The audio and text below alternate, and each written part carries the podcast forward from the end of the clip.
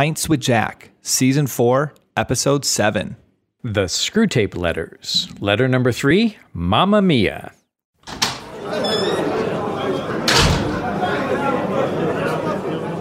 Friends, welcome to Pints with Jack, your weekly C S. Lewis podcast, where David, Andrew, and I break down and discuss the works of C S. Lewis. This season, we are eavesdropping on the correspondence of a senior demon, Screwtape, as he explains how to tempt the patient, a human assigned to be tempted by Screwtape's nephew, Wormwood.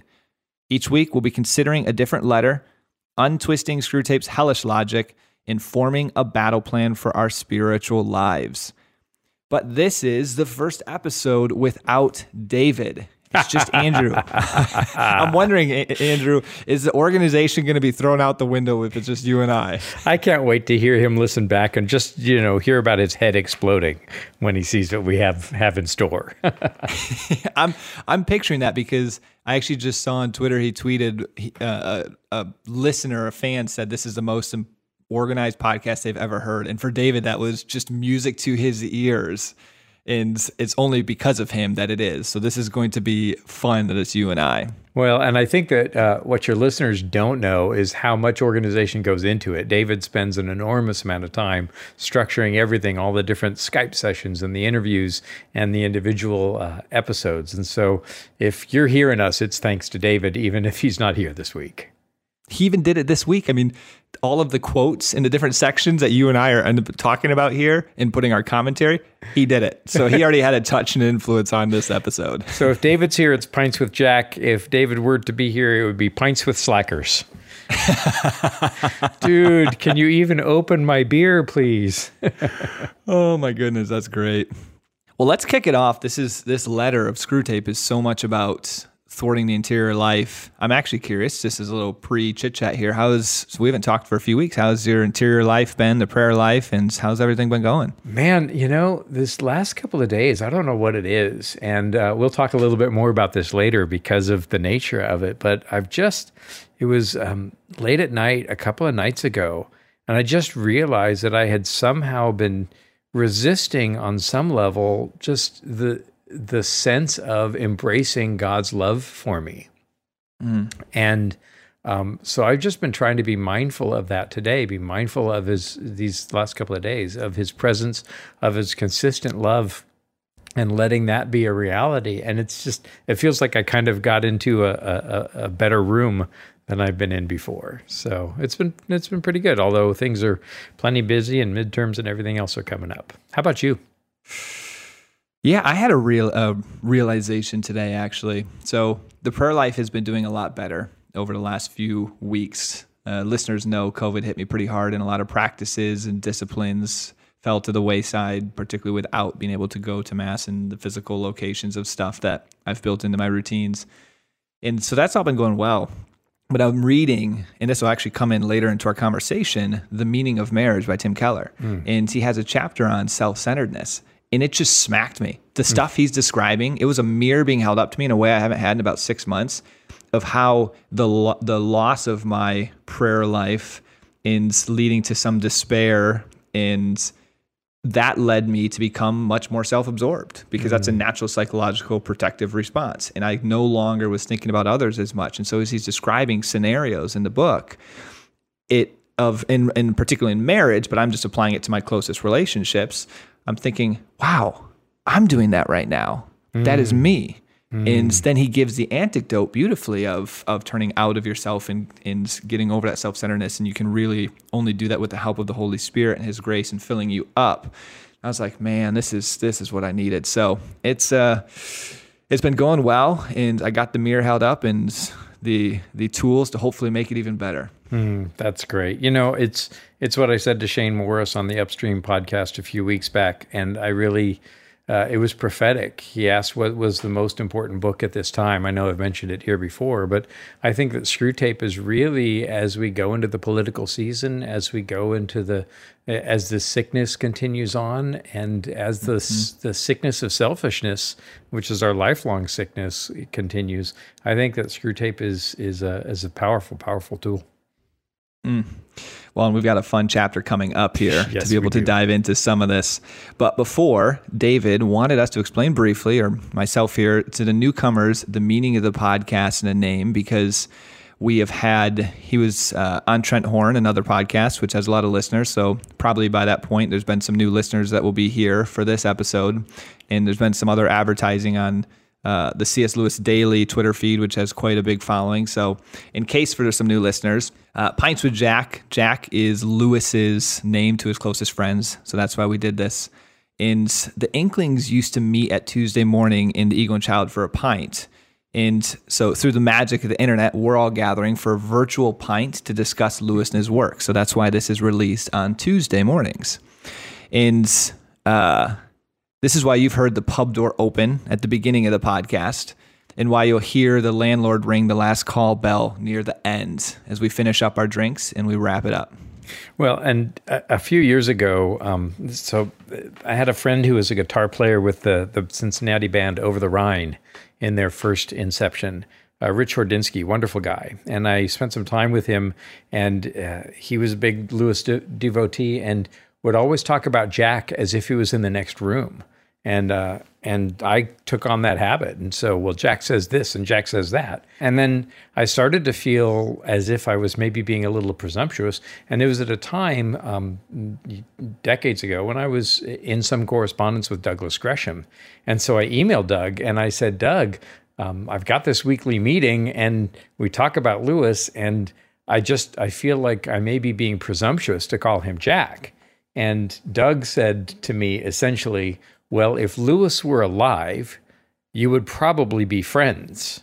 And maybe he is, and maybe you are. So go right ahead and call him Jack. What a compliment, by the way. Oh, my gosh. Better than I deserve, but I have never looked back since. That is a great story. Um, yeah, it's. Uh, I love that we call it Pints with Jack. And sometimes I worry that if someone sees it on the... the feed, if you want to call it that, in the podcast feed, uh, they might not know what we're referring to, which is why we have in it the C S. Lewis podcast in the title. There you go. So our title this week is Mamma Mia. Um, anybody out there an ABBA fan? I know that they have undergone a resurgence in popularity. I'm old enough to have remembered hearing them in the seventies. Um, of course, Dancing Queen is their big... Uh, their big hit. My wife, anytime she's on an airplane, will pull up the, that Mamma Mia movie, um, either the first or the second one. Um, so uh, these are just the titles that that we, uh, mostly David, but that we have have picked for episodes based on the themes they're in. But um, we're actually uh, open for some audience-centered uh, creativity, aren't we? We are, and we could use them, especially because I don't know anything about it's my. We every listener already knows my movie selection knowledge is pretty poor. My music one as well. I think it was. You'll hear it in the next, the upcoming episodes. As we're recording this, it's a Sunday, and letter two is gonna be coming out Tuesday. And I embarrassed myself with the title. I can't even remember what the song title was, but I said something, and I was like, I thought this was referring to the song "We Are Family," and and. Because I was reading the lyrics and it didn't remind me that it's David. And he goes, Matt, that is the song that this is. I'm like, oh my goodness. Okay, I'm done. Okay, that was Sister Sledge. And I remember hearing that on the radio back when you used to listen to the radio. And so, yeah, we'll uh, we'll skip over how much gray hair is on this side of the microphone. Um, so we want to offer you know you all an, an opportunity to to to participate. And so if you've got a better title um, for any of these letters, if you think you can do better, um, we're we're happy to have you message us on Instagram or on Facebook. And uh, if you have a better title suggestion for the first ten letters, let us know. And uh, what do what do we have? What do we have for them, Matt? Yes, if they listen to the William Flaherty, uh, William O'Flaherty episode, the After Hours. Uh, he actually wrote the book, C S. Lewis Goes to Hell, and we have some signed copies of it. So we will send one out as a prize. I might have to participate because William's a friend, but I haven't gotten him to sign my copy. And so, you know, no, wait, I'll, uh, I'll, we'll leave that up for our listeners. So, so that's open for you all. And uh, let's move on to the quote of the week. Yeah. I love it. Let's do it.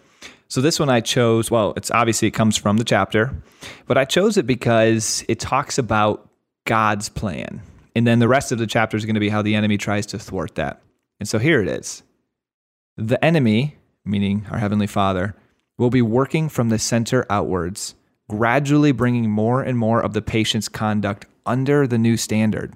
In May, reaches behavior to the old lady at any moment. I wanted that because that's going to be important to be in the back of our mind as we do this. God wants all of these methods that we're going to go through to ultimately lead to a transformation of the way he treats his mother. And we're going to see how Screwtape is attempting to stop that at every step of the way. And so keeping that in the back of our mind is going to be really important for this chapter. Well, and you know, relationship, whether with last week's letter, um, whether it's the relationship with folks at church or relationship with people in our families, those could be the devil's playground. Uh, I think mm-hmm. that the enemy can really get us with the people that we spend the most time with. And I think it's wise to be uh, to be aware. I like how you called that the devil's playground. That's great. Absolutely. Well, let's do the drink of the week. Our drink of the week, thanks to Matt, um, is actually my favorite Scottish, uh, that's my favorite distillery, uh, Caol Ila. Yes. Um, I like the smoky stuff. And uh, on the twenty-second of November, nineteen, or I'm sorry, twenty thirteen, the fiftieth anniversary, I had an eight-year-old uh, special barrel Caol Ila with Malcolm Geit after the Westminster Abbey thing. Um, and yeah, Caol Ila, if Macallan twelve is your go-to, Caol Ila is mine. It's actually spelled strangely. It's C A O L I L A, Caol Ila. And we have a nice twelve-year-old. So here's the chime for the drink of the week. That, it, discerning listeners can tell, was my Pints with Jack uh, Glencairn glass. And it's uh, the name is The Sound of Islay.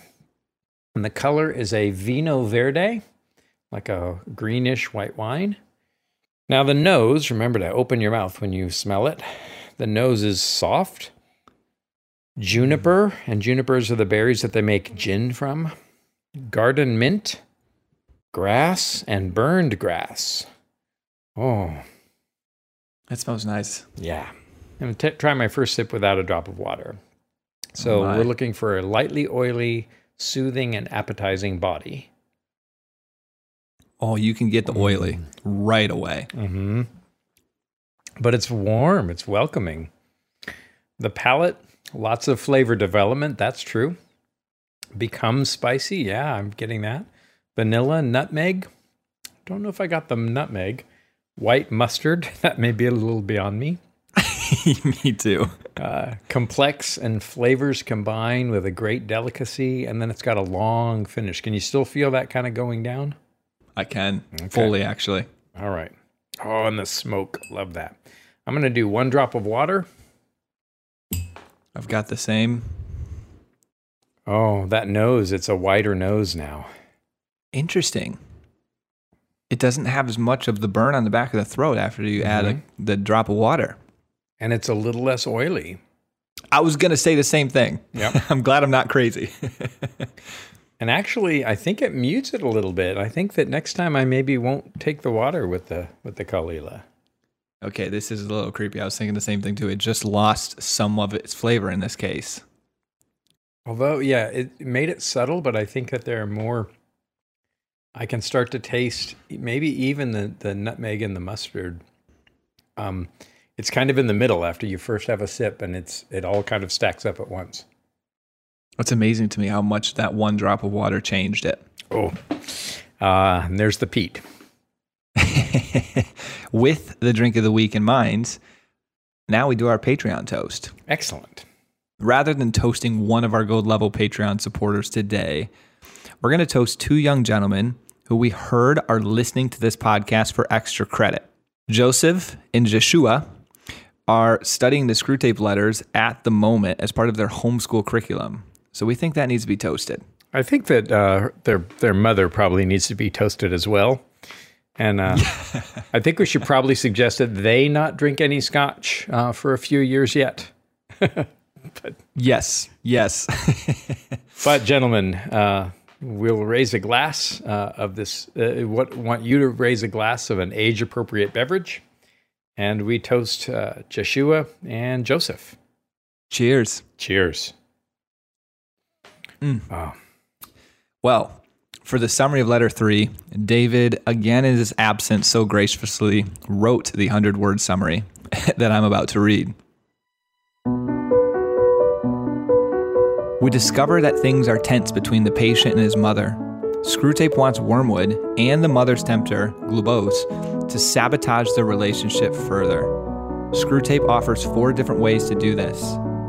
By deluding the patient concerning his inner life, by making his prayers about his mother so spiritual that they are entirely disconnected from the woman herself, by nurturing daily annoyances between them, particularly related to tone and facial expression, all the while maintaining righteous indignation.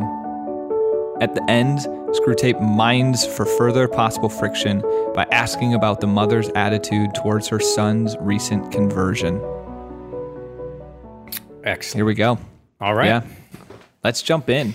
Absolutely. So overall in this letter, Lewis is pointing out how Satan can use those relationships close to us, in, in this case very specifically, his mother that he lives with, but any of those that are around us in a, a very frequent manner, to draw us more within ourselves and become more self-centered. And I will say, as I was going through this, it was amazing to me how much I could relate to these. I was seeing myself so frequently, and it's just so perfect timing with everything that I was mentioning, even the beginning of A Self-Mirror Held Up. This, with Timothy Keller's book, really got me going. Well, and I think the idea of mirror is really important. Um, people often ask me, how can Lewis eighty years ago know so much about the psychology of us today? And I tell them it's um, because of a piece of furniture in Lewis's bedroom. I had a chance one time to spend the night in Lewis's bedroom, and the piece of furniture that helped him write so well and understand us was his mirror. I think that he looked deeply into his own fallenness and then can describe our own. I love that. I need to get there someday. Oh, yeah. So we start out in Screwtape writes, I am very pleased by what you tell me about this man's relations with his mother's. By you, but you must press your advantage. And there's a couple of things that jumped out with me here. Mm-hmm. First, notice how he talked about pressing the advantage. It's a subtle comment, but I do believe that Satan builds off momentum. And, and that just hit me. It's I've seen it in my own life how so much it's easy to go on a downward spiral. One thing begets another thing, even in relationships, in your own spiritual life. And I just like how he said that, press your advantage.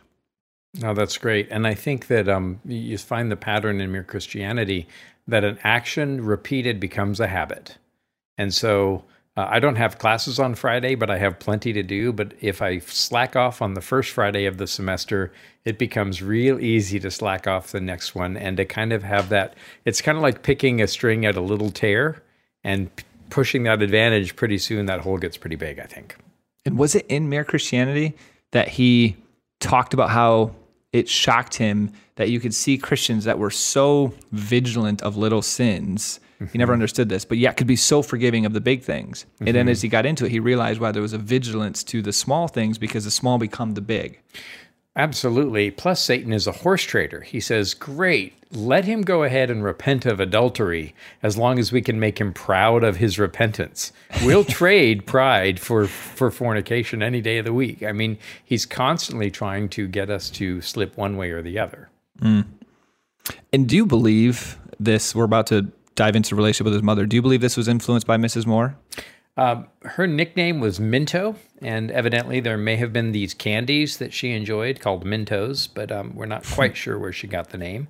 But Lewis and Warney both called her Minto, and of course, starting in nineteen thirty, they all lived together until she went into the nursing home in nineteen... I think nineteen fifty, and died in fifty-one. Missus Moore was the was the mother of Lewis's billet mate, as a fellow soldier in World War One, Patty Moore. And they had agreed to take care of each other's remaining parent because, of course, Lewis's mother had died. Uh, Missus Moore was estranged from her husband in Ireland.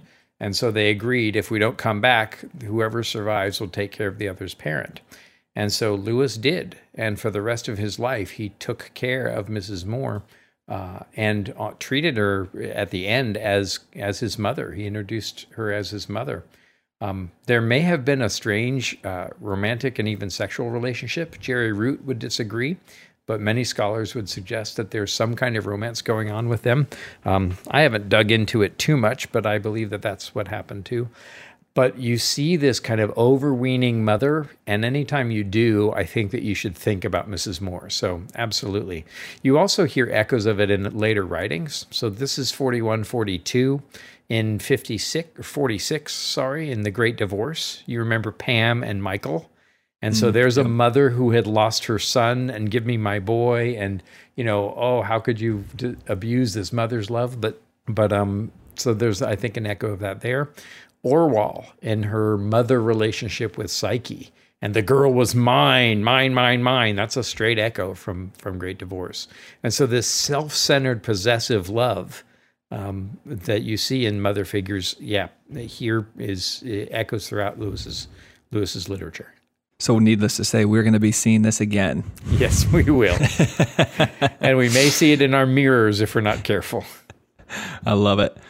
And so here comes the quote of the week, and this is where I got it from. So he starts out with God's plan. We get a glimpse of how God's plan, so that way we can better understand what Screwtape is trying to prevent right in the first paragraph. And so Screwtape writes, "The enemy will be working from the center outwards, gradually bringing more and more of the patient's conduct under the new standard, and may reach his behavior to the old lady at any moment." And I was just thinking, I mean, God starts from the inside and works out. And I interpret this to mean from the heart. And when we cultivate a purity of heart and intention, our outward actions begin to follow. Yeah, and I think that we should uh, well be mindful of letter one. Um, and right on the first page of letter one, uh, remember Lewis, uh, Screwtape says, um, in ages past, people still connected thinking with doing and re- were prepared to alter their way of life as a result of a chain of reasoning. And so mm. what we do in response to what we think or believe is crucial. And I think that uh, several people have pointed out that Lewis, be- once Lewis believed something, he did something about it. As soon as he believed in God, even before he became a Christian, he started attending church. He said one ought to fly, fly one's flag. Um, and so, yeah, this um, this kind of progressive uh, evil uh, and trying to get to our actions um, and our will. That's that's Satan's tactic, tactic nearly all the time. I had a friend, we were in Bible study, and he mentioned he was feeling very convicted from what we were talking about to, to make some actions, meaning his heart was being very moved and stirred, and he felt God speaking to him. And so my next sentence, because of Lewis, to him was, all right, what do you want to do? What's your concrete next step? I said, don't let this feeling pass, mm-hmm. because the more you feel and don't act, mm-hmm. the more you disconnect those two. What's your next action? Doesn't have to be huge, but you're feeling called right now to something. Let's yeah. let's create a plan. The patient's conduct comes under the new standard, and he progresses in that. Um, another thing I've noticed about the enemy is that once I recognize that I am doing a bad thing and I change my course of action, once I recognize an attack of the enemy, he'll attack me somewhere else, right? Mm-hmm. Like we were talking about before, being proud of not being an adulterer anymore. And so the enemy will pick at us where we're weakest and where we're most likely to give in. But I would ur- urge listeners and myself, once we spot a sin, address the sin, and change our actions, be on uh, on on on guard for the enemy prowling like a lion to try and find us, catch us out somewhere else. It's a it's in a later letter, um, and I love this. Uh, Screwtape says, "Murder is no better than cards if cards will do the trick." So, and all the enemy wants to do, and this is mere Christianity, all the enemy wants to do is get us a little bit off um, from following God, because he has eternity to continue doing that work in our heart. And uh, it's in Screwtape too. If we get a little bit off and continue far down that line, pretty soon we'll be far, far away. And so I'd wow. be mindful of that. Yeah. Andrew, that was great. That's, uh, was it Lewis that gave the analogy, or did I see it somewhere else and I mentioned it, Mere Christianity, but I'll bring it up again. If you're in New York and you're going to San Diego, and very early on in your journey, the plane takes a tiny little degree change, it can end up in San Francisco rather than San Diego. Or Mongolia. or Mongolia. Yeah, no, that's Lewis. Um, and remember, he thinks of us as eternal beings. And so think of a habit not as the, the work of a moment or a year or a decade, but of eternity. And if I allow a little hardness of heart to grow in me in a thousand years, that's going to be a real grotesque sin. And that's mere Christianity, where he says, remember that the winning one battle um, can turn the whole force of the war. So those mm. little daily battles we fight, those have eternal stakes. The other thing I wanted to mention from this, this God's plan before we move on is I interpret this to also point out that we're about to see all these methods. He's going to somewhat, because it's Screwtape writing, attempt to thwart the interior life, thwart the prayer life, for us to realize that these are actually powerful tools when done properly. And so these four methods we're about to see, don't interpret it as I'm not supposed to pray for my mother or someone that I'm struggling with. Don't interpret it that I'm not supposed to focus on my interior life. Realize that they're actually powerful tools, but because they're powerful, Satan's trying to figure the way to twist them mm-hmm. and to make them poor. So I just wanted to make that clear too before we dive into this, because it could be easy to think, oh, I'm not supposed to focus on my interior life because that could be dangerous. Well, it can be dangerous, but it can also be powerful. It needs to be done right. Well, and it's it's another wonderful Screwtapian principle that we'll talk about in the future when he talks about pacifism versus patriotism. And he says, try to make your man either an extreme patriot or an extreme pacifist. Extremes are always uh, right unless it's an extreme devotion to the enemy. Yes. So, and yeah, he's the, the wiles, you know, he's, he's certainly wily in, in trying to get at us. And so then we move to the devil's plan. So that was God's plan. The devil's plan is, and Screwtape writes, you want to get in first, keep in close touch with our colleague Glubose, who is in charge of the mother, and build up between you in that house a good settled habit of mutual annoyance, daily pinpricks. So where the Heavenly Father is trying to transform the heart to lead to positive actions, I interpret this as Satan is trying to take the external the actions that he's feeling and transform the heart in a negative way, almost like make him bitter. It's like one's trying to work from inside out, Satan's trying to work from outside in. How do I make these external actions transform his heart in a negative way? Make him empathize less, make him love less, make him see himself in his own moral righteousness or indignation more. And so it's like complete opposite approaches. Yeah. That good settled habit of mutual annoyance, daily pinpricks. Uh, I have a friend who says, I'm not much of a rager, but I'm a finely tuned outrager. And, you know, how do we keep score, right? And do we keep score on all of those ways where we are being, you know, we're being offended? Um, and uh, how outraged are we? Um, and what should we do in the place of the of, of the pinpricks? You know, you and I were talking before the show about First Corinthians thirteen, love keeps no record of wrongs. Mm-hmm. And I don't know what love is if that's the case, because I keep endless sheets of records of wrongs. But I think that's Screwtape at work as well. I love it. Well, let's get into the first method. So we've now talked about this interior life. We've talked about outward actions. We've talked about feeling God's plan to devil's plan. What are the methods that he's using? So the first method is interior life, method number one. And here's what Screwtape writes. Keep his mind on the inner life. His attention is chiefly turned at present to that very expurgated version of them, which is all you should allow him to see. Encourage this. Bring him to a condition in which he can practice self-examination for an hour without discovering any of those facts about himself, which are perfectly clear to anyone who has ever lived in the same house with him or worked in the same office. Hey, I think we have our first uh, new um, Mattism this uh, right here, that expurgated. expurgated. I, I went through that. And I'm like, there's no point in re-saying this. There's a great chance I'm saying it wrong, but I'm not going to get it either way. uh, well, you're just, either you're a bad Catholic or a very good one, because that word comes from the same word as purgatory, right? Oh, that's And great. To purge out. Um And so have a very purged out version, right, where people are not aware of their own blind sides. You probably didn't notice because you're going to spend very little time, if any at all, in purgatory. No, I think I think uh, what we're going to learn is that when I spend a ton of time in purgatory, I'm going to know very well what that means. Yeah, but the way that people can be so unself-aware, um, and, you know, I chief among them, I think oftentimes instead of a mirror, I have a circus mirror, and I'm not really willing to to see myself for how I am. I was just thinking when I read that, like spending twenty minutes at the end of the day or ten minutes doing an exam of conscience is a lot easier than forgiving someone who wronged us and hasn't asked for forgiveness. Like, that's somewhat what I interpreted here. I do spend a ton of time in spiritual practices, and in many sense, there's a lot of good that can come from them.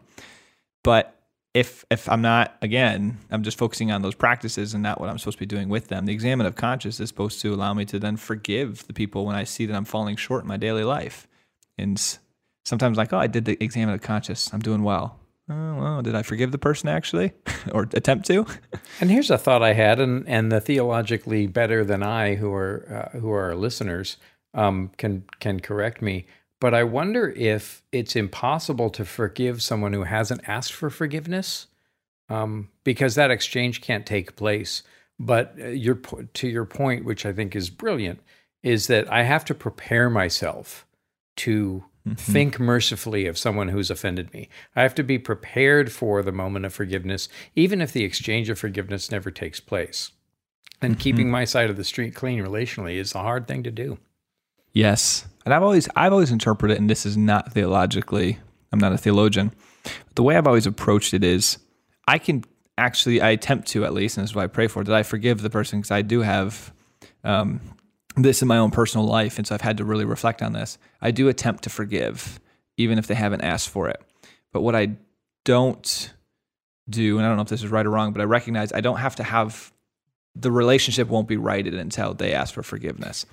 And so I try to have that mercy and that orientation in my heart to will the good of the person and to no longer hold any bitter anger, resentment, or grudge. Because I think David mentioned this, I don't know if he got this from Lewis or if he got this from someone else, but when you don't forgive someone, even if they haven't asked for it, when you don't forgive them, it's like drinking rat poison and expecting them to yes. somehow feel bad or something, right? Or to die. And it's like, well, no, the forgiveness is killing us on the inside, or the lack of forgiveness is killing us on the inside. No, I think you're right, actually. I'm, I think that I'm wrong um, because our Lord's Prayer is, forgive us our trespasses as we forgive those who trespass against us, not as we forgive those who have asked our forgiveness. So, mm-hmm. and I hope that he forgives me way better than I forgive those who trespass against me. Amen. Amen. I've got a couple I've I've, I've still got to work on, and it's uh, it's uh, I'm a long way away. Yeah. Anything else you had uh, with that part of it, looking inwards and ignoring the obvious? Um, you know, there's a quote. Um, I think it comes from Letters to Malcolm, where Lewis says, uh, if you're saying your prayers, but you realize that you should be downstairs doing the tidying up, stop praying, get up from your prayers, go down and do the dishes. Um, and so much of it, again, it comes back to a point that I've made here a number of times, um, is to see things clearly. And that's what Lewis wants us to do, is to see our responsibility clearly. So I love that. How, what does that make you think of the uh, Martha Mary? Um. I have sympathy for both um, because I'm mm-hmm. in the kitchen all the time, and I love hospitality. um, and I think that um, I don't know if Jesus would have ever found a fault for anyone who was sitting at his feet listening to his teaching, which is the, the most important thing. I wonder how much Martha was grumbling and complaining and thinking of herself while she did uh. it. I bet if she was doing it out of a gladness um, of heart, and thought of it as service as much as her sister sitting at Jesus' feet, he may not have had anything to say to her. Um, so I think that there are, and I see some parallels in Martha to Susan, who's also always worried about the practical things in the Chronicles of Narnia. And those things are important, but not as important as attending to the Lord, especially when he's speaking. I like that. That was a great way of putting it. So as we go to method two, we're going to turn to the tactic of making prayer, I don't know if worthless is too strong of a word, but definitely diminishing the value of the prayer. And and to some degree, actually, it can make it have a negative effect on the person. Mm-hmm. And so Screwtape points out in the beginning, let's disconnect the prayers from the object of prayer. Mm-hmm. And so he says, make sure that they are always very spiritual, with like air quotes, that he is always concerned with the state of her soul and never with her rheumatism. You know, I think that that's, um, when we say that we'll pray for somebody, um, I think we actually should. And it doesn't need to necessarily be, I think, hour-long prayers, although God certainly calls uh, us to that uh, in, in moments. But I think that to be very mindful, not to be spiritual, but to be practical, if the needs are practical. I have a friend who just lost everything in his apartment. and I can pray for him, mm-hmm. but I should also send him a hundred bucks, right? Mm-hmm. I should also be praying with my actions too. I should I should be doing what's what's needed.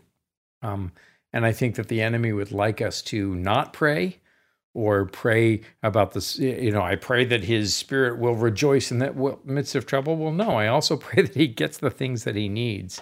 Um, so mm-hmm. uh, I think it's always finding that balance. Um, and once again, the enemy wants us at extremes. And that made me think too, if you're praying for the state of the soul, mm-hmm. you're somewhat assuming, there's an assumption implicit in there, sure. that the state of the soul is in trouble. And mm-hmm. so if this is like a, a relationship that has some toxicity in it, or you're just struggling with some stuff, I'm not sure that's the best orientation to be having, because it's like, well, I'm doing all right, but I really just, I feel so bad for that person. So Lord, if you could just really help them, you're really focusing on their brokenness, and it's prevent, it's keeping you from, rather than empathizing, it's like keeping it off, your eyes are not focusing on your own brokenness. And so it's, it's a, it's a dangerous disposition for that person, rather than just desiring their goodness. Purely focusing on rheumatism, that's a struggle that they're just having in their daily life.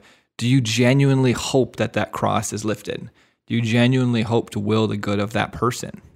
Yeah, well, and I think that souls are so tricky too. You know, there's that wonderful passage in Mere Christianity where he talks about the his neighbor who's um, so shrewish and mean and terrible, and she's in church all the time. And Lewis says, well, just imagine what would she be like if she wasn't in church. How far has her soul come, right? And so it's tricky because our souls belong to the Lord. And who am I to presume that I know what's going on with their soul? But to see their physical condition and to pray for that, you know, that's certainly, certainly we should pray for souls. But um, once again, it's perspective. Let's see it correctly. You know, how would the Lord have us have us deal with things? And sometimes it's being very practical practical about our prayers. That's a great point. And those can be little prayers too. Just saying their name to the Lord. Um, the Lord is going to take our poor prayers, no matter how long they are, and uh, and multiply them and, and apply them where He needs. So, uh, so pray. I love that. Next thing Lewis says, or Screwtape says, focus on her sinfulness. Uh huh. And that irritation. His intention will be kept on what he regards as her sins, by which, with a little guidance from you, he can be induced to mean any of her actions, which are inconvenient or irritating to himself. Right? Oh my gosh. Oh my gosh. Yeah. Um, uh, yeah. How well do I know somebody else's sins, and how poorly I know my own? Um, when I was a young Baptist years ago, I remember listening to Jay Vernon McGee on the Through the Bible radio program, and he did an episode on repentance, and he said, my beloved, if you're done, spend an hour repenting of your sins, and if you feel like you're done repenting of your sins, you should repent of pride. Um, there's always more really repenting, yeah, always more repenting to do. And this focus away from my own sinfulness towards somebody else's, I think that's always a tool. Um, you know, in the mental health uh, profession, they often will say, uh, I've I've heard a number of times um, in recovery and elsewhere, that if you're dealing with a toxic person, the pattern of the of the the the, the sick personality is to de- defend their action, deny their actions, accuse, and attack. Defend, deny, accuse, attack. Um, and that's what I do. I defend myself. I had every right to. I deny. I gaslight somebody. Oh, no, you're not seeing that. I didn't. It wasn't really that bad. I accuse. Oh, well, you did the same thing. And then I just attack. And most of that is uh, out of protection for not wanting to see my own shortcomings. I'm married. My wife can tell you all kinds of ways that uh, that I do this. And I think that's the enemy trying to get to us as well. When we were talking about that in the pre-chit-chat uh, before we started recording, that I'm going to remember that, because that I do all the time. Mm-hmm. In the areas you do it, it's the perfect litmus test for there's something there you need to work on. Yeah. Next time you feel that, D D A A, defend, deny, it, accuse, attack, uh, that right there is, you don't need to pay a therapist to tell you right there, there's something that you are covering up. Sure. But it's also for me helpful in toxic relationships. If I see somebody who is defending, denying, accusing, attacking, they're moving the issue away from themselves, especially when they have sinned against us, and putting it on us. And I will fall for that, you know, because I feel guilty about my own sins. Yeah, I probably am, you know, guilty of whatever they're accusing me of. But if this is a pattern in a relationship, that may often be somebody who is unhealthy and worth maybe separating from. And the final point under this method is he talks about building up an imaginary person and disconnecting from reality. So in prayer, the way you can pray for a person, this can happen. And here's what he says. Since his ideas about our soul will be very crude and often erroneous, he will, in some degree, be praying for an imaginary person. And it will be your task to make that imaginary person daily less and less like the real mother, the sharp-tongued old lady at the breakfast table. By disconnecting the prayer from reality, the thoughts and emotions that should normally be stirred in prayer to ultimately move him to treat her with more empathy and compassion, they're not going to be present because he's now praying for an imaginary person. And so that's, it's a brilliant tactic. You know, um, I had a chance to see Joy Davidman's copy of The Great Divorce. Uh, and when they first met in nineteen fifty-two, he took it at Christmas and he wrote in it these words. There are three images in my mind which I must continually forsake and replace by better ones. The false image of God, the false image of my neighbors, and the false image of myself. And he said that this was from an unwritten chapter on iconoclasm. And that is good. So it's so important. And so that's that action in, in response to the enemy kind of pressing up against me. I need to continually forsake my false images and continually replace them by better ones. And so if I'm not seeing God as being loving, then that's a false image I need to replace and uh, with a better image. If I'm not seeing my neighbor as somebody who God loves as much as God loves me, I need to replace that. I need to remove that. And if I don't see myself as the beloved child, you know, the lost coin, the the the, the prodigal father looking for me to return as his son, I need to replace those images with the better images. And the only way I know how to do that is scripture and and and holy reading. Mm-hmm.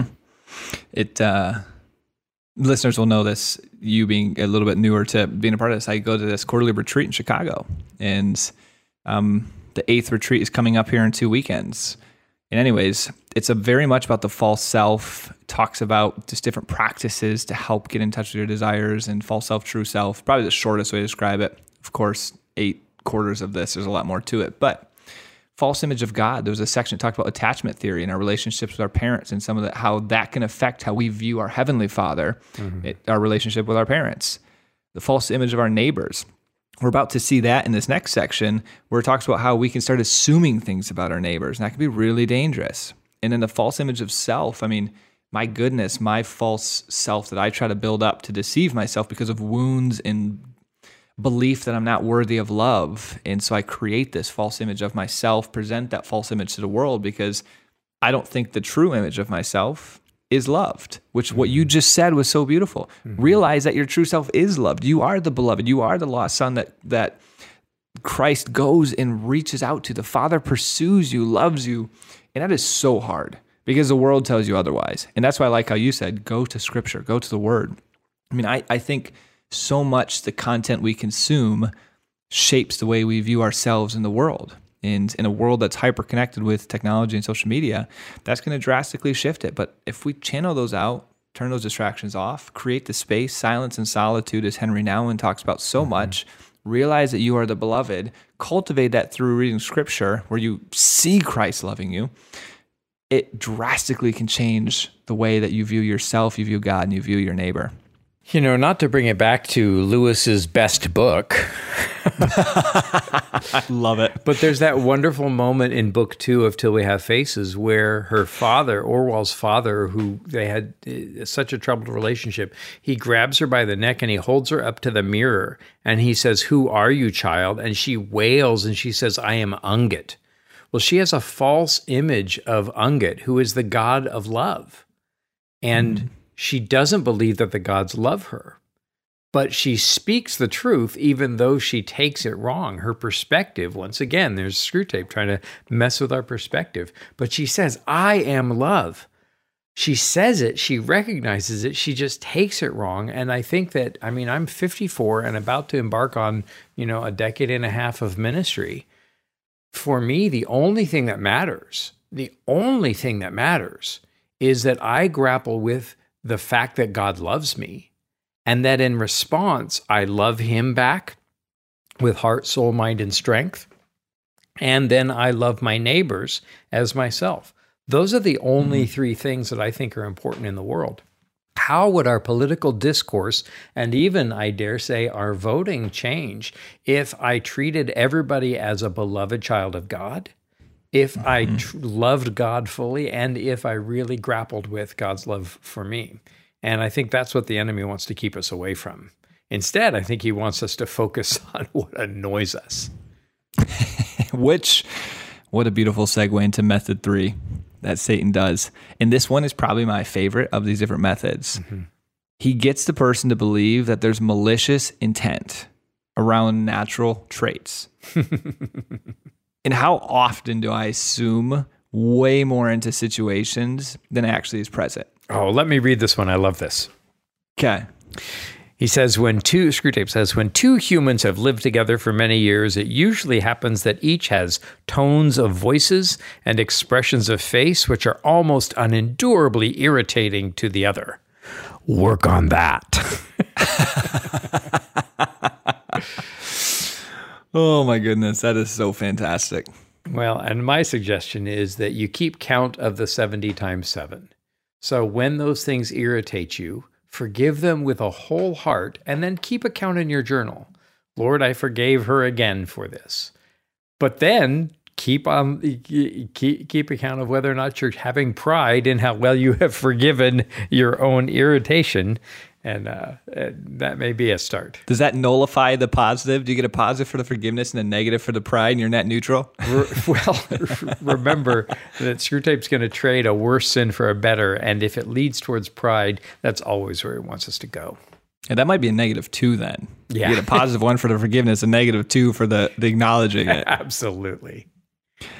Well, then he goes on to say, bring fully into the consciousness of your patient that particular lift of his mother's eyebrows, which he learned to dislike in a nursery, and let him think how much he dislikes it. Let him assume that she knows how annoying it is, and she does it to annoy. Oh my goodness. It's the most improbable thing that this person particularly knows a lift of the eyebrow really bugs you. But amazing how Screwtape uses that. Just uses that to pinprick you. And I think that the answer is, and I wish I could practice this as well as I preach it, if they are going out of their way to try to be irritating, so what? Right? Yes. And that gives you another opportunity to forgive. And, you know, a soft answer turns away wrath. Kindness in the face of even deliberately somebody being irritating towards me will oftentimes shame them into not being so irritating. Yes. As my aunt used to always say, kill them with kindness. Yeah. Probably not the right intention behind that, but well, there's truth to the statement. Absolutely. It reminds me of that wonderful passage in Philippians two where he says, do nothing out of selfish or empty. That's what vain means. Empty mm-hmm. conceit, but with humility of mind, regard one another as more important than yourselves. And how much do we ever really do that? Do not merely look out for your own personal interests. And so Paul's validating for us to watch out for our own interests, but also for the interests of others. And, you know, you've heard me here define love as going out of ourselves towards another, which is Lewis's mm-hmm. definition. How often I, am I both going out of myself and going towards the other? And if I can't do both, even just doing one is probably a good, a good enough start. You know, my favorite part about the end of this, though, this this method, call it method number three, don't let him consider he's annoying too. So Screwtape writes, of course, never let him suspect that he has tones and looks which similar, similarly annoy her. It's he cannot see or hear himself. This is easily managed. You know, Matt, I hadn't really even thought about it until I just heard you talk about it just now. I think that um, if if the lift of an eyebrow or the tone of a voice can be a blow in the face, I think that the lift of an eyebrow or the tone of a voice can be a positive and loving thing. And how can I use those expressions as expressions of grace? Um, how can I make somebody feel their belovedness in a way that I that I hadn't before? Um, and uh, if those expressions can be used by the enemy, of course, those expressions are invented by God, and I can use them well. Um, I've had a chance a couple of times to meet the Archbishop, former Archbishop of Canterbury, Rowan Williams. Um, and a couple of months ago, my my bishop, Andy Doyle, the bishop, Episcopal Bishop of Texas, tweeted out uh, a, a quote from, from Rowan, which has become a really kind of a North Star for me. Rowan said, "When I meet somebody, I ask myself two questions. How can I love them better? And what do I have to learn from this person? What can I learn from them? And how can I love them?" And I think that those are great goals. I'm woefully inadequate at this. Uh, you can ask my wife, um, and but I but I hope maybe to, to to grow in that. It's it's interesting when you say that. It reminded me of two scenarios where people have actually done that in my life very distinctly. Of course, there's been many more, but these were both confessions with a priest, different priests. So the first one, San Diego, both again, I was feeling a lot of shame, and it's a very tough thing sometimes when you're going to confession, you're feeling shame, and shame is a tool of the Satan and the enemy, and thankfully God through the confessional helped me with this. But I was feeling shame, and I'm sharing what I'm struggling with, and the priest just looks at me, and the way he spoke in the loving tone, mm. I felt like Christ was looking at me, mm. and I walked away with the shame gone. Mm-hmm. And it was, it was, it was. He didn't actually say anything profound. It was just the the tenderness in his eyes and the compassion and the love. Mm-hmm. And the same thing happened on, I can't remember if this was, this might have been with David. It all, listeners, blurs together when you're recording frequently, but this might have been the last episode that we did, or you might have been on it, Andrew, but it was that, that experience at the confessional a couple weeks ago at, when I was feeling really a state of despair, and coincidentally, this, a lot of Catholic churches don't do this, but during the service, it was doing a confession in the in the liturgy of the Eucharist. This is building up for anyone who last minute wanted to go to confession. And I didn't realize it, and I was feeling as down as I had been in about a year, and just went. And the way he said at the end of it all, because I started crying to him mm-hmm. of just some struggles, and he goes, "I want you to know I'm going to be praying for you." And the way he said it mm-hmm. just pierced me. I mean, it was like, I believed he meant it, and I believed that it would be impactful. Mm-hmm. And I can say weeks later that it's been a transformation. It's been wonderful. I can feel God's grace working in my life. So these are perfect examples of exactly what you're saying. The tone of a voice in the latter, the first one, like his expression looking at me, were very profoundly powerful. Mm-hmm. You know, I think that... Um, I think that all priests, and I'm studying for not the Catholic priesthood, but the Episcopal priesthood, the, the concept is the priest stands in locum Christi, in the place of Christ. But yes. My priesthood, future priesthood, your priest priesthood, these are echoes of what Saint Peter discusses as the priesthood of all believers. And we can do that for each other. We can bring the Lord's forgiveness having been forgiven. We can carry God's love towards each other. And if I am acting and feeling loving towards somebody, I should pay attention, because the enemy's going to try to screw with that um, and try to try to mess with that. But that's that's the job, to do those things for each other. The last things thing I'll say about this is um, uh, the the scripture encourages us to let no root of bitterness grow up. And let's remember how small a root is. And a root is small, it's dark, it's hidden. Mm, but if mm. we nurture it with enough manure, it I like will that. grow up into real bitterness. And so I think that what we need to do is not only pull out these little small roots, but also replace them with good things instead that can bloom. Um, I have a Southern friend who said, "Well, Andrew, I have real trouble thinking of myself as being a sinner, but I do confess to being rather small from time to time."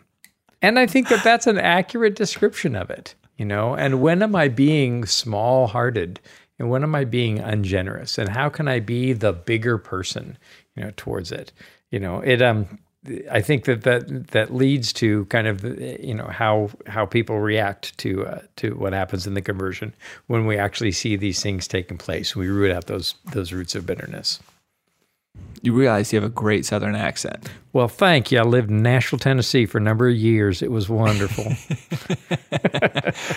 I love it. So what are the enemy's plans of attack? Yeah, so we're we're we're going to be wrapping this up. This is the last paragraph. So in here, Screwtape says, "Finally, tell me something about the old lady's religious position. Is she at all jealous of the new factor in her son's life? At all piqued that he should have learned from others, and so late, what she considers she gave him such good opportunity of learning in childhood? Does she feel he's making a great deal of fuss about it, or that he's getting in on very easy terms? Remember the elder brother in the enemy's story? What did you make of that?" Well, you know, I just uh, just recently did chapter twenty-one in uh, the last chapter of book one of Till We Have Faces, and uh, this incredible jealousy of uh, of Orual. And I think that jealousy is this real good twisting, mirroring of love. You know, when I'm jealous of somebody, I don't want them to be loved, and I want myself to be loved in a different way. And so I think that that's what Screwtape's doing. Oh, well, how dare he get religion now? Wasn't my religion, you know, good enough for him? Oh, my goodness.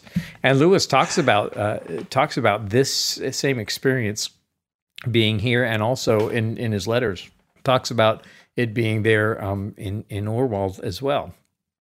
Oh, well, you've got a religious vocation. Well, we must not be good enough for you.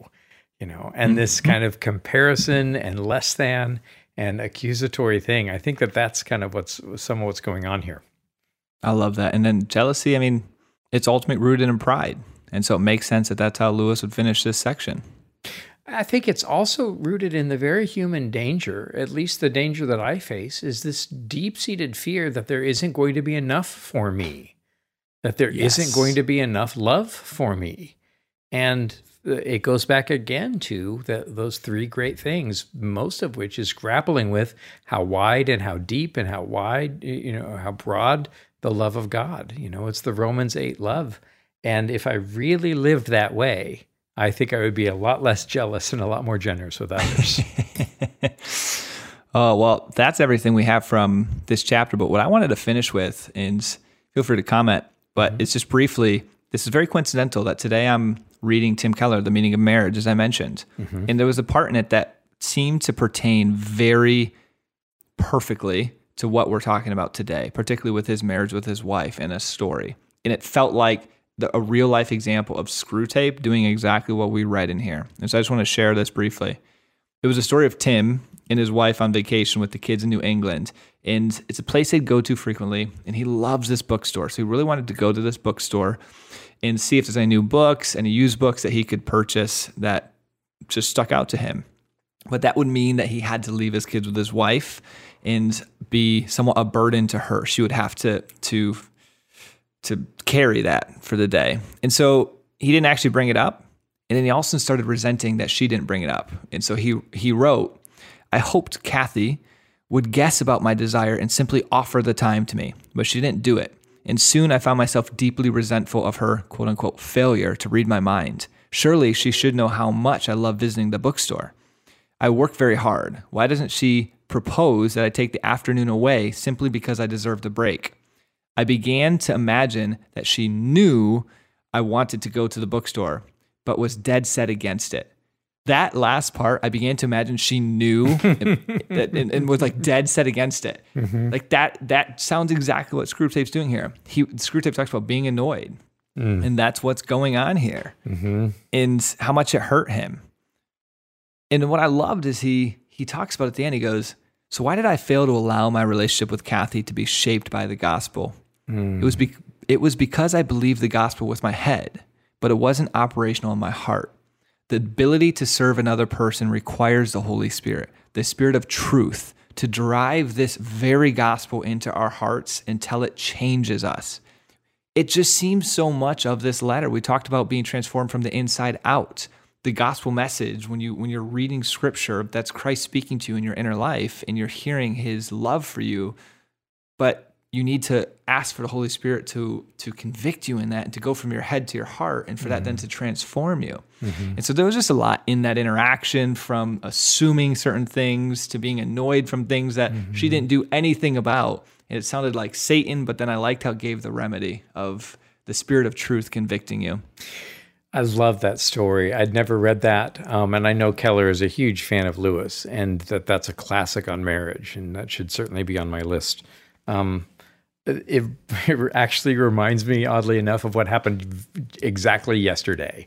Um, I was getting ready to go do my Till We Have Faces reading, but there was barbecue sauce for my smoked pork belly that was at the at the post office, and I wasn't going to be able to get to the campus post office in time, and I was afraid that they were going to close, and I went into the room and I started just complaining about how I don't have enough time, and and wanted Kristen to volunteer, and I manipulated her to volunteering to go to the post office. And I realized today that I should have just said, honey, would you be willing to do this for me? And to ask to be loved.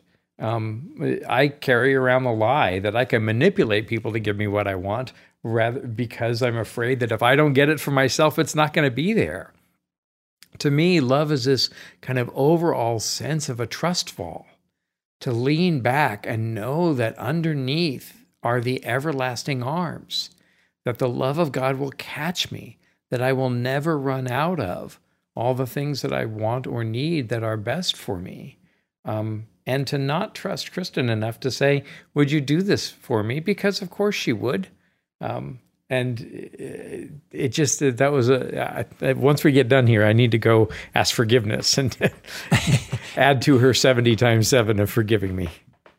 This just goes to show your profound wisdom, Andrew, because I had to simplify a bit of this because of time. I didn't want to share it all, but you you literally summed up the part that I didn't say mm. because there was a conversation he had with his wife, and he expresses this. And then she expressed a disappointment and a dissatisfaction that he didn't trust her with that request, mm-hmm. that he, he didn't allow her to serve him. Mm-hmm. She goes, I would have loved to do that for you and to have served you in that way if you had just asked me. And then he actually says exactly what you said. He goes, I almost never let her do it, but I serve her a lot.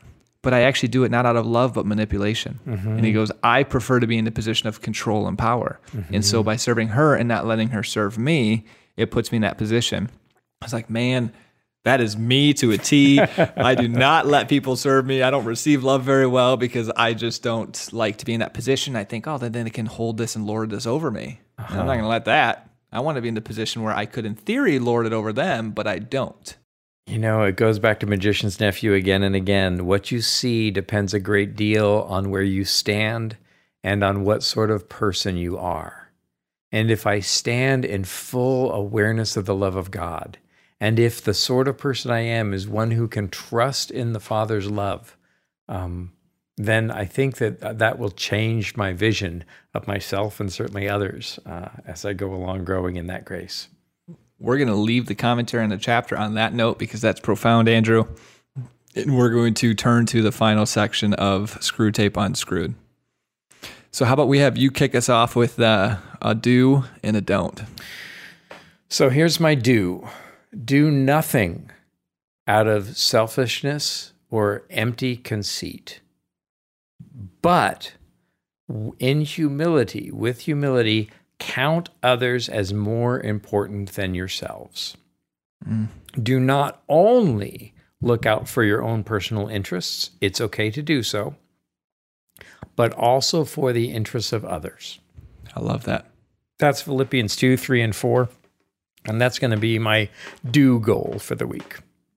Way to, by the way, be an overachiever right now and do what was in the preface, or not even, I think it was a preface, a dedication of attacking Satan with scripture. Mm. Oh, yeah. Remember that quote? We'll see if we can drive him out with texts of scripture. And yes. And I think that the laughter, um, and maybe this will help your listeners, for me, the laughter is not so much laughing at Satan, but laughing at the ridiculousness of myself when I fall for his wiles, realizing that I can laugh at the way that I fall. It's America's Funniest Home Videos. Because the Father loves me, I can laugh at my own ridiculousness and my own stumbles. Um, Lewis says in Mere Christianity, if they are trying to walk, the Father is pleased even with their stumbles. Um, and I think that that's, uh, that's certainly true.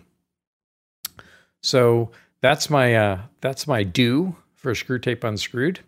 Um, I've got a don't, um, and then I will turn it back to you for your do and your don't. So uh, my don't uh, is don't keep score. Let it go. Who do you need to forgive today?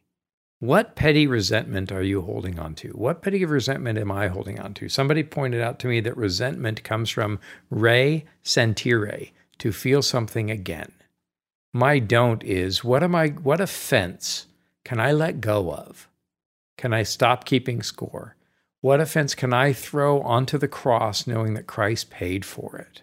Right? That that was one of the things that he carried, so that I don't have to carry it again. So my don't is don't keep score. Um, how can I wipe that table clean, tablet clean? What about you? Yes. So I have a few, but I'll just go through them quickly as reminders.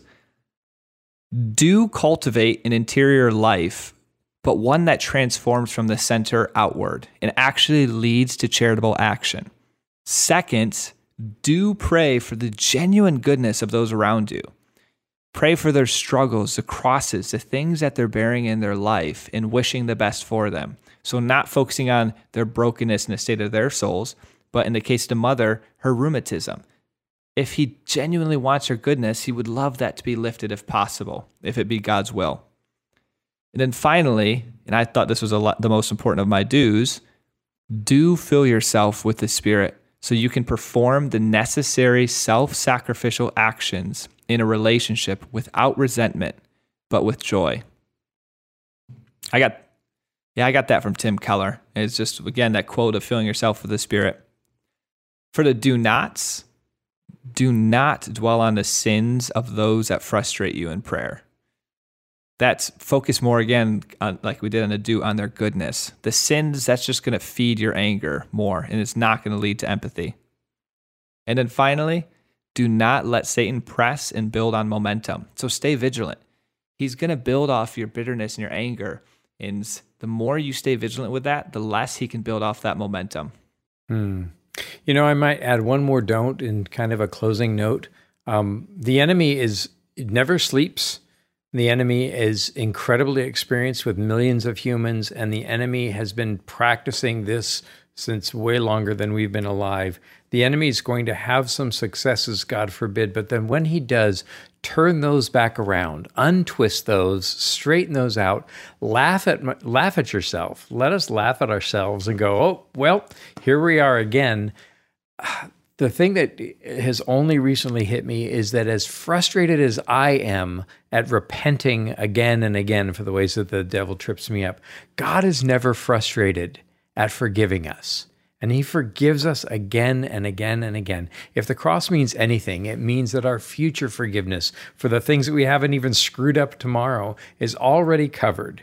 So in that attitude, in that posture of being a beloved child, acknowledge it, let it go, um, let it be forgiven and forgotten, because Christ has, has forgiven our sins and thrown them into a sea of forgetfulness, and press on. Uh, let's laugh into the face of Satan, and then uh, and do what we can to live out this life of grace. That reminds me of Pope, a quote from Pope Francis, where he says, I'm paraphrasing probably, it's not perfect, but Christ never for- tires of forgiving us. We tire of asking for forgiveness. Mm. Or of admitting that we need it. Yes. Well, on that note, I hear the bell. So let's wrap this up here with a uh, first, a little social media reminder, guys.